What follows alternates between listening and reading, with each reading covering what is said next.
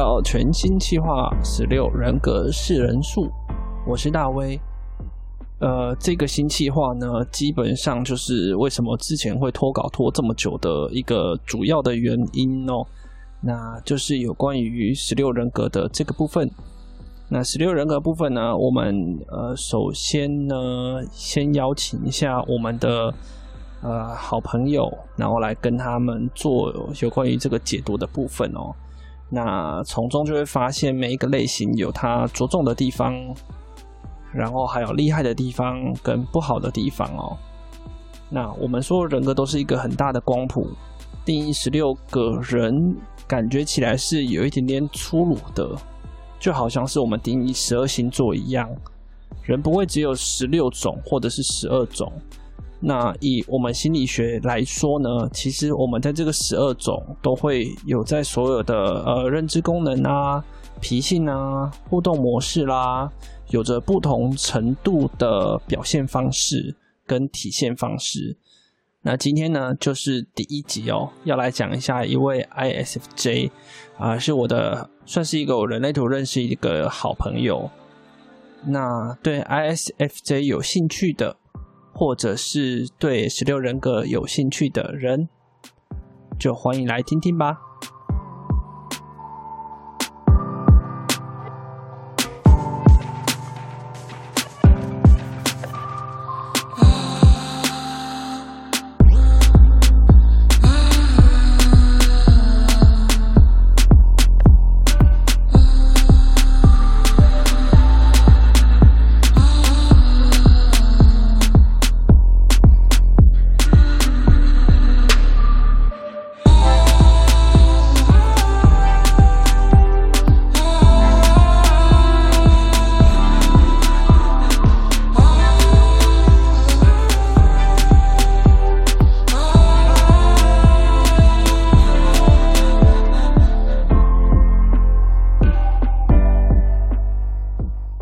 那你最强的呃，我们脾性有三个光谱嘛，第一个叫具象抽象。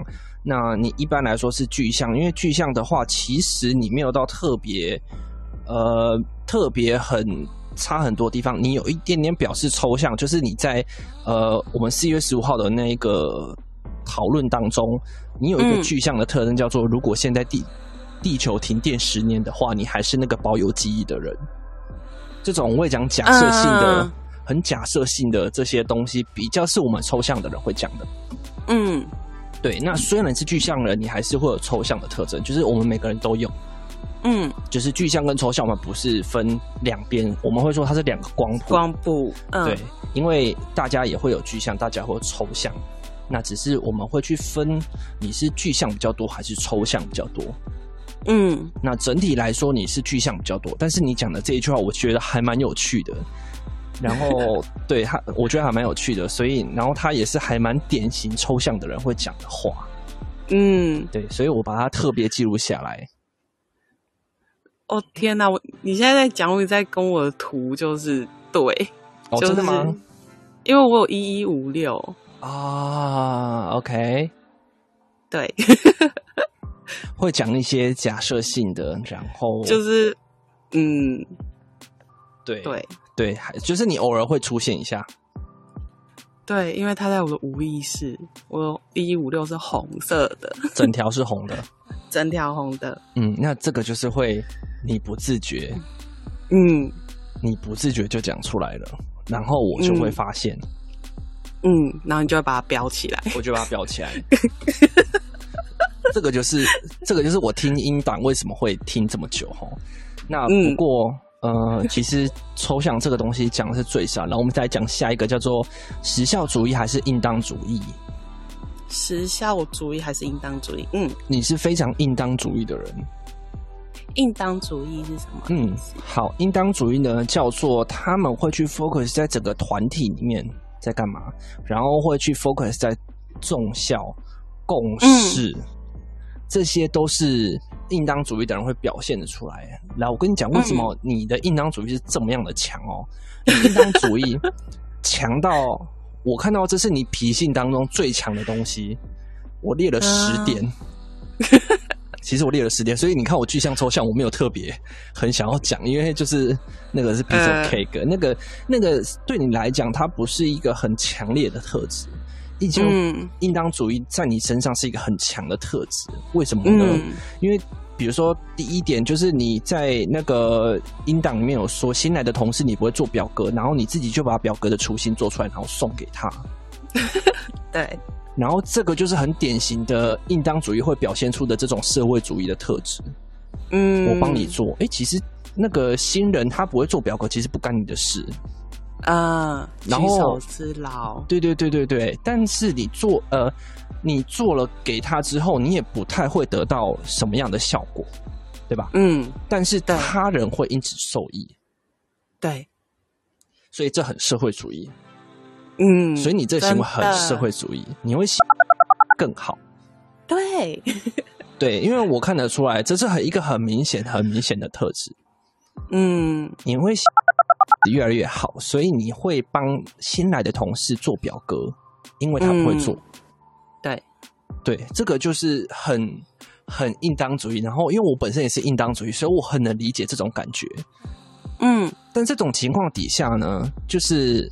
我们等下会讲之后，呃，我们我们之后可能会讲一些毛病哦，就是比如说你一直在帮别人做事情，然后自己的事情都没有做，然后就被 别被长官骂，就两个投射者，对，这个就是 投射者，然后是应当主义的人，真的要小心这一点。呃，对，就是要小心，因为就是你会 focus 在群体重下去做，但是人家看你是看个人绩效，对，那呃，这个时候。应当主义的人就会有点吃亏哦，因为他你们没有在 focus 在群体，呃，你没有 focus 在个人的绩效上面呢。对啊，嗯，其实你们比较没有，那呃，好像都没有做出成绩，可是其实做了很多事。对，通常如果长官是时效主义，因为会重视个人绩效的，就是你的另外一端叫做时效主义。嗯，呃，如果是时效主义的长官，就你就会觉得很受苦受难。对。苦他就会觉得你为什么这整个事情都没有在做？你个人的绩效在哪里？你有做些什么吗？你就被 challenge 这真的，这个就是压力越大。对你，就是这个，我觉得这个学问有趣啊。这个地方就是你遇到，如果是比如说，如果你现在有在看那个档案，你遇到是 SP 或者是 NT 的话，嗯，有。我现在看那两个图，对，上面有写时效主义的人，你就要小心一点。对，真的，他们也不是坏人啦，但是他们重你们着眼的点不一样。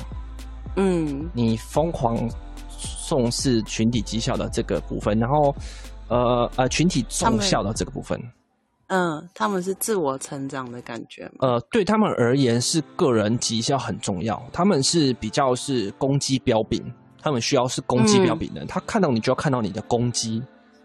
你有没有做到？我今天做到一个大事，比如说我今天签了几个十，我觉得哇，你很厉害，他就觉得你很厉害。嗯，就是履历很好写的那一群人。嗯，他们通常履历是好写的，然后通常我们这种应当主义的人，履历不是太好写，但是我们我们默默会做了很多事情。对，就是这样，是最强捕食。嗯嗯嗯嗯，通常是这样，但是通常最容易被牺牲的就是捕食。对，没错。我只能这样讲，就是最容易被牺牲的就是捕食。笑死！所以你很有可能你捕了大家，然后大家就说你为什么什么都你什么怪都没有打？对，你就很常会是这种感觉。你看，像我现在比喻这个例子，哭哭我这个就是抽象。我就会比一个很奇怪的虚幻的概念讲到这个地方来。我很爱，我很常这事情，我在日常就很常这样。嗯，对对，具象的人就会觉得，哎、欸，你很抽象的人很锵，就是这样。啊，可是我觉得抽象超吸引人的耶。嗯，但是我们是少数啊，其实少数就是怪的意思。嗯，哦，抽象是比较少数的人嘛。嗯，呃，具象的 SP 跟 SJ，其实你们占了七十六点一 percent。嗯，对，你们是世界上的多数，那我们是世界上的少数。我们抽象的 NT 跟 NF 是世界上的少数。那我是觉得具象的人如果能够欣赏抽象的人，抽象的人会觉得很应该说很会很开心。嗯，对。我在想，就是会不会是因为我真的就是太左箭头，然后我就很羡慕可以就是把格局就是拉宽的人，所以我才一直练习抽象。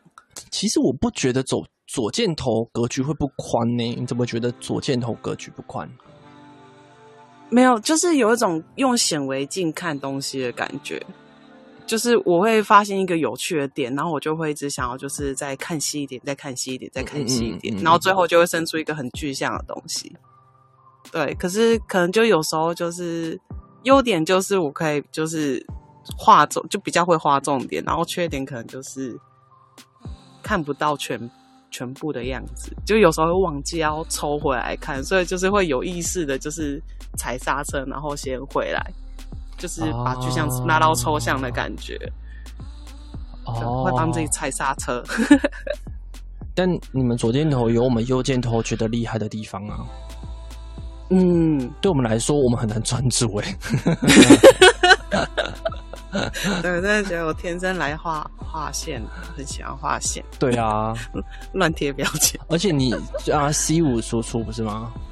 对啊，对啊，C 五左键，多具象，很值得具象啊。嗯，对啊，所以我觉得这个没有不好哎、欸。嗯，对我我个人觉得没有觉得不好。嗯，对，赞成赞成。对，但我觉得呃。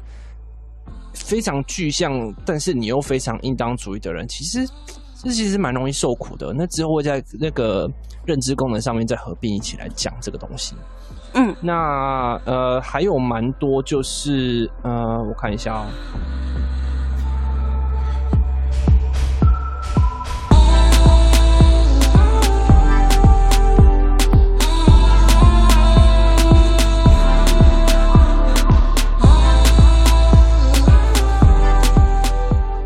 今天的分享就到这边喽。